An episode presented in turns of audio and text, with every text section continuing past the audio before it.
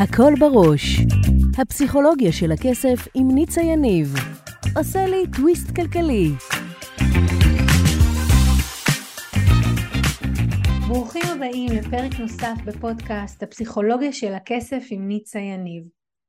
גם היום אנחנו הולכים לעשות טוויסט בחשיבה, לדבר על מערכת היחסים שלנו עם כסף ועל חסמי כסף, וגם לגלות איך תת המודע שלנו מנהל אותנו ואיך ליצור הצלחה כלכלית. יישארו איתי, מיד מתחילים.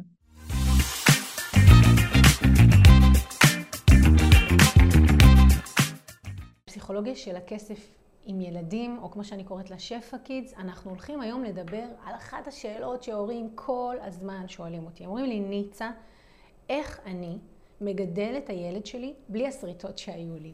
מה אני אומר לו, איך אני מתנהל איתו, שהוא יגדל אחרת מאיך שאני גדלתי.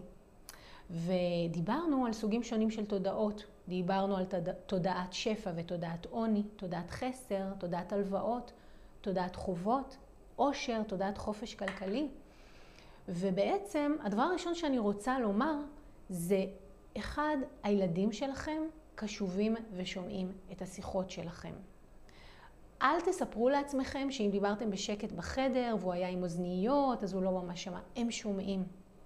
וזה בסדר שהם שומעים. אנחנו כהורים שלהם צריכים לאפשר להם את הפלטפורמה לשמוע, אבל כהורים שלהם אנחנו גם צריכים לתווך את זה.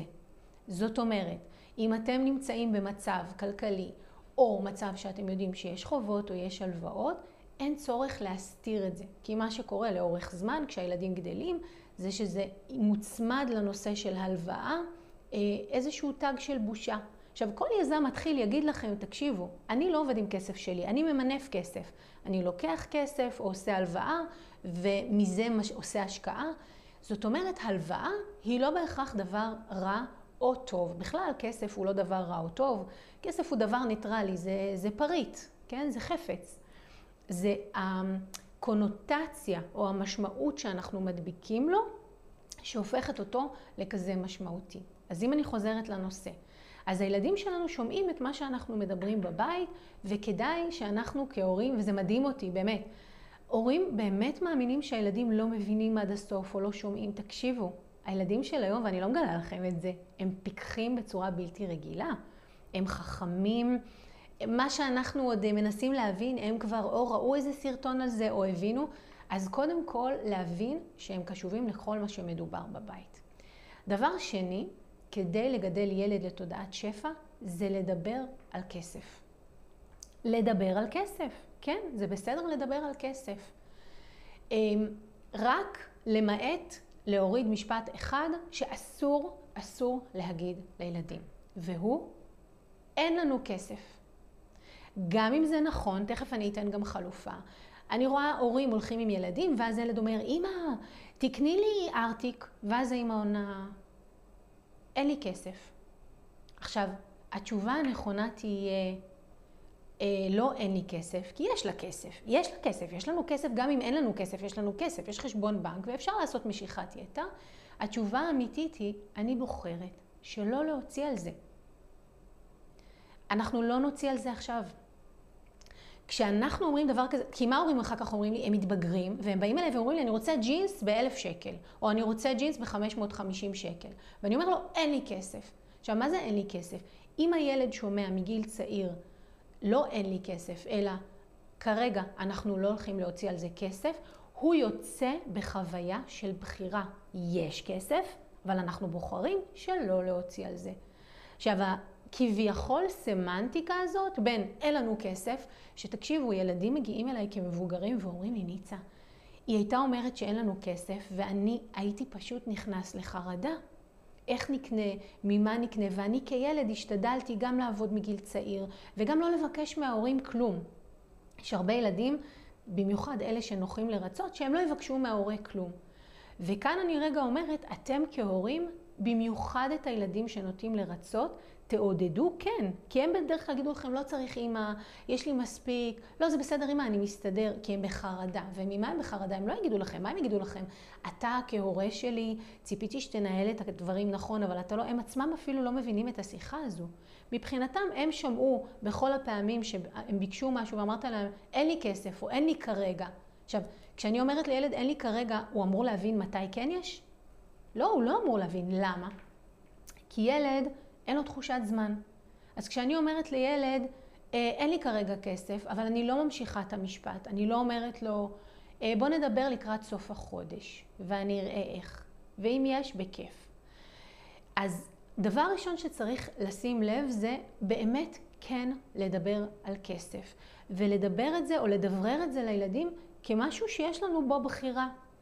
בכסף שיש לי, אני בוחרת לא לקנות את זה כרגע. בעצם זה שאנחנו אומרים להם את המשפט הזה, אנחנו שותלים בתוכם חוויה של בחירה, שזה מאוד מאוד מאוד חשוב. הדבר השני יהיה להגיד מתי כן. עכשיו, אחד הדברים שאני רואה שקורה הרבה עם ילדים, זה שנניח יוצאים לבלות, ואין הסכמה מראש עם ההורים, איך זה נראה? זה נראה ככה.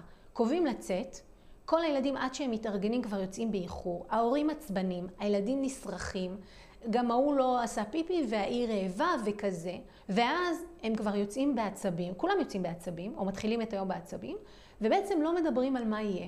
מגיעים למקום, למקום הבילוי, לא סיכמנו בראש, מראש איזה, מה התרחיש או איזה תסריט הולך להיות, הילדים ישר מתחילים לבקש. הם רואים כזה ובא להם כזה, אלה שהם מטבעם יותר מרצים לא יבקשו כלום, כי לא נעים להם והם בלחץ, ואז מתחיל ממש מאבק כוחות. ואני רוצה להגיד פה משהו מאוד מאוד חשוב. כל ההורים, ללא יוצא מן הכלל, מבינים מה הקונספט של מאבק כוחות עם ילדים על אוכל. תגמור מהצלחת, תאכל, למה לא אכלת, כן תאכל, לא תאכל. אבל כשזה מגיע לכסף, אף אחד לא מדבר על זה שיש מאבק כוחות סמוי ולפעמים גלוי מרגע שיצאנו לבילוי. אנחנו, כהורים, התפקיד שלנו הוא להגיד לילדים, תשמע, אנחנו הולכים לצאת היום, לא בכל יציאה, אבל כן להגדיר איזשה, איזה שהם גבולות גזרה. אה, כי אני רואה הורים, א', אני רואה ילדים משתטחים על הרצפה, בוכים, עצבים, ההורים מתעצבנים, וגם מה קורה, וזה קלאסיקה של מדינת ישראל שאני אוהבת מאוד, כולם חוזרים הביתה מרוטים, על סף התמוטטות עצבים, ההורים תשושים, כי הם היו במאבק כוחות כל הזמן. ואם גם, אתם זוכרים מה דיברתי על סוגים שונים של תודעות, אם גם האימא והאבא נוטים להקריב, ואם גם הם שמים בראש ובראשונה רק את הילדים, אז הם הרבה פעמים אפילו יבטלו את עצמם בתוך ה... נקרא לזה ה... אירוע או פעילות המשפחתית רק לטובת הילדים, רק שהילדים יהיו מאושרים, והילדים רק רוצים ורוצים, ואז ההורים באים ואומרים לי, ניצה, מה זה הדור התובעני הזה? הדור הזה לא תובעני. הדור הזה לא מתבייש לבקש, והוא יבקש. והתפקיד שלנו זה להגדיר לו גבולות גזרה מראש, לא ברגע עצמו, לא כשמסביב יש עוד אנשים, לא כשגם אתם כבר על הקצה, כי יש רעש ויש אנשים, וגם אתם רעבים, והיה לכם יום מעייף ואתם אחרי העבודה. לא. אז מתי כן אפשר לעשות את זה, הורים שואלים אותי? אז אחת המסורות שאני מלמדת לקוחות שלי לעבוד איתה, היא יום שישי בערב, אחרי שכולם כבר שבעים ואוכלים, ורגע לפני שכולם בורחים לחדרים, לעשות שיחה קצרה, במיוחד לפני חופש גדול, במיוחד לפני חופשים, ולהגיד, בשבוע הבא תכננו ללכת לפ... ליום כיף, אה. לא יודעת, פעילות מים כזה, ממדיון, לא משנה. ובמהלך היום אנחנו נאכל בחוץ. אז מה שעשינו זה יש לכל אחד את ההגדרה של כמה הוא יכול להוציא.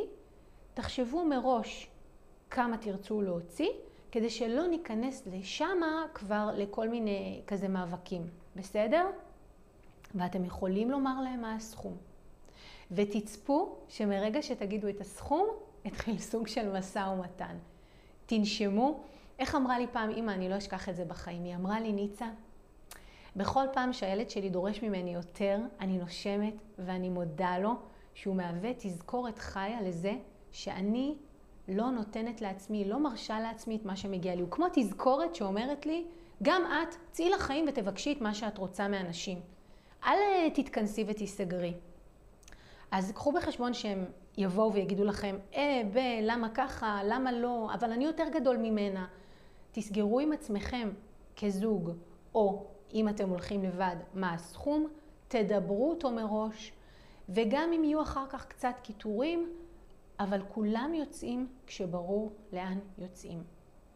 אה, ועוד דבר אה, שמותר להורים להגיד, אני רוצה לתת לכם פה רשות, לילדים שלהם בכל פעם, לפני שאנחנו יוצאים מהבית, כדי שאני לא אצא ואשכח משהו ואני אצא עצבני, אני מבקש לא לדבר איתי לפני היציאה מהבית. מותר לכם כהורים להגיד את זה. זה תודעת שפע.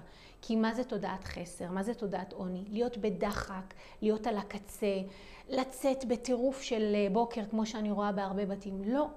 תרגילו אותם מגיל צעיר, וגם מגיל מבוגר אפשר להגיד. היום יותר קל כי נותנים להם הרבה פעמים מסך, אבל להגיד להם, אני חמש דקות לפני היציאה מהבית, לא לדבר איתי. אני רוצה לחשוב על מה אני צריך לקחת איתי, ואני רוצה לצאת כשאני רגוע. ואם תיישמו רק, רק, רק את הדבר האחד הזה, שהוא סופר דופר משמעותי, בהתחלה זה יהיה מאבק, כי ילדים שרגילים לצאת בבלגן, זה יהיה להם קשה, הם, הם רגילים כבר למשהו. אבל אם תקפידו בצורה עקבית לעשות את זה, אתם תראו, ובלי לצעוק להם ולכעוס, אין צורך, אין צורך. זה רק מכניס להישרדות את כולם ולמתח. ברגע שתעשו את זה ולאט לאט תרגילו אותם לזה, זה בדיוק מה שיהיה. ואם אתם לוקחים את השלבים האלה, מדברים על כסף, מתאמים ועושים תיאום ציפיות מול הילדים, מדברים איתם ולא יוצרים מאבק כוחות ברגע האחרון בתוך הסיטואציה עצמה. זוכרים שכשאתם מדברים על כסף, הם שומעים. שימו לב למה אתם אומרים. וגם אם אמרתם משהו, כמו שאבא שלי אומר, בעדנה דריתך כשאתם כעוסים, אז אחר כך זה בסדר להסביר להם בכמה מילים על זה, ותזכרו את השורה התחתונה. אנחנו לא אומרים לילדים, אין לי כסף. ואם אמרנו להם משהו זה, אני בוחרת או בוחר שלא להוציא על זה כסף כרגע, אמ, אולי מאוחר יותר. ואם מאוחר יותר, אתם צריכים להגיד מתי, כי אחרת הם יטריפו את דעתכם לאורך כל הבילוי מתי זה המאוחר יותר.